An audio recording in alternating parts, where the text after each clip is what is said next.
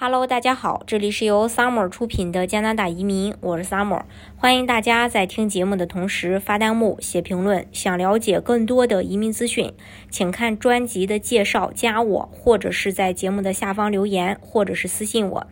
加拿大因为高水准的教育，呃，以及全世界条件最优的一个留学转移民的政策，成为越来越多的人选择的一个目的地。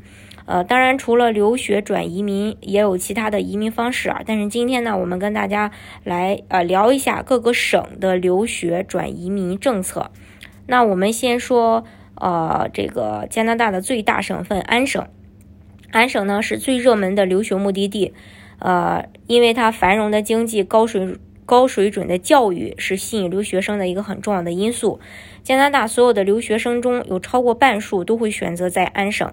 安省呢，对于留学生呃移民的政策有三个，呃叫第一个呢叫国际留学生雇主项目，第二个叫呃安省呃硕士留学生项目，第三个叫博士留学生项目。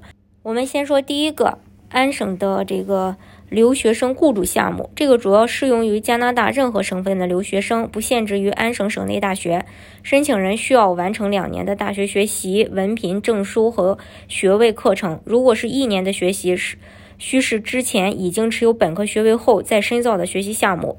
留学生要持有毕业工签，并已经拿到安省省内雇主的全职 offer。职业需要在加拿大这个 NOC 职业代码当中，呃，属于零类、A 类、B 类的。薪水要高于该职业的最低工资，雇主需要成立并运营三年以上。如果位于大多地区，营业额要达到一百万加币，五个以上的全职员工。安省其他地区的话，营业额要达到五十万，三个以上的全职员员工。对比安省技术移民雇主项目，留学生最大的优势是不需要工作经验，毕业后找到合格的工作，就找到合格的雇主就可以申请。申请人没有学历、语言成绩和年龄的严格要求，在找到合格雇主的前提下，是申请门槛比较低的安省项目了。嗯，第二个呢是硕士留学生项目。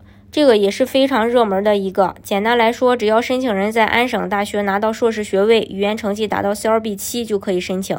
具体要求，申请人要在安省认可的学校和专业中拿到硕士学位，全职学习至少一年以上，语言成绩要达到 CLB 七，换算成雅思就是四个六。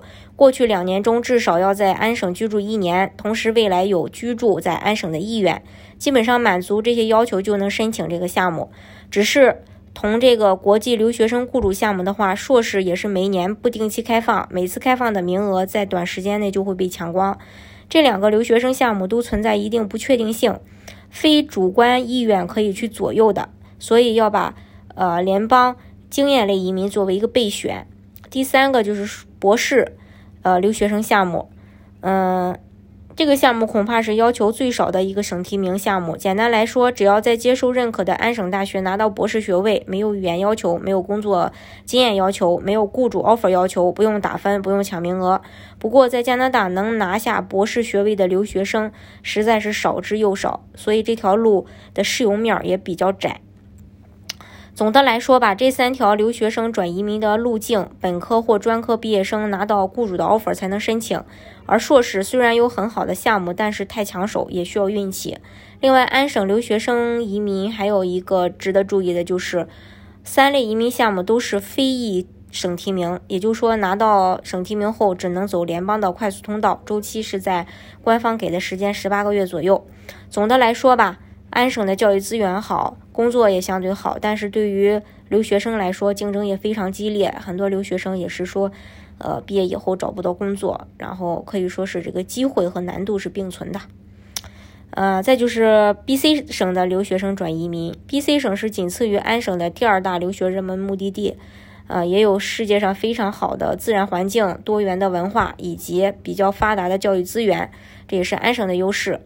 呃，这也是 B C 省的优势。跟安省不同的是，B C 省几乎所有类别的省提名都需要经过打分选拔，也就是说，在满足准入条件的前提下，分数高的优先录取。这个跟安省抢名额不大一样。B C 的留学生移民也相对简单，分为普通类留学生移民和硕博留学生移民。国际留学生项目的话，都是需要雇主。作为有雇主 offer 的，有雇主担保你办办这个移民，也就是说你找一份本省的工作也是前提。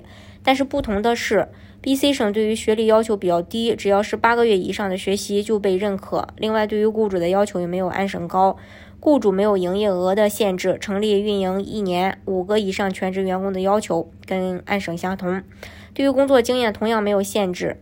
呃，然后 BC 省的最低准入门槛是 CLB 四，实际上，嗯，虽然说是 CLB 四，但是如果真 CLB 四的话，你分数是筛不够，就是是被不被筛到的。一般来说都得 CLB 六到 CLB 七。另外，BC 留学生的雇主项目与安省不同，它还有普通类别和 EE 类别。联邦阶段不够 EE 准呃入这个入门标准的就走普通类，能够。够 EE 标准的，就是省提名阶段以后就可以申请 EE 快速通道。这样在获得 BC 省提名后，会自动增加六百分，然后肯定能被捞到的。联邦，嗯，联邦阶段传统通道和意义最大的区别就是一个是十八个月左右，一个是六个月。BC 的留学生的意义通道可以说是全加拿大最快速的一个通道之一。省提名，呃，三到五个月，联邦六个月，理论上，呃，快的话九个月就能完成。但是现在疫情也达不到这个程度，呃，也会慢一些。然后再说一下硕博的这个留学生通道。硕博类别的话，跟安省最大的区别就是，安省是所有硕博学位都可以，但 BC 省只有在名单内的一些专业才可以。BC 省的名单绝大多数都是理工科的，比如说农学呀、生物学呀、自然环境啊与与这个自然环境与保护。还有计算机科学、工程数学和统计学、物理科学、健康科学。列表中唯一的文科类别专业是 UBC 和 SFU 等四四所大学合办的数字媒体专业，这也是 BC 省重点扶持的学术产业。除了这个学位门槛，其他的年龄、工作经验、雇主 offer、语言成绩、配偶配偶的这个。婚姻等都没有明确要求。另外，最大的好处就是，BC 硕博留学生项目不需要打分，也不需要进入评分呃系统。通常来讲，就是申请一个成一个。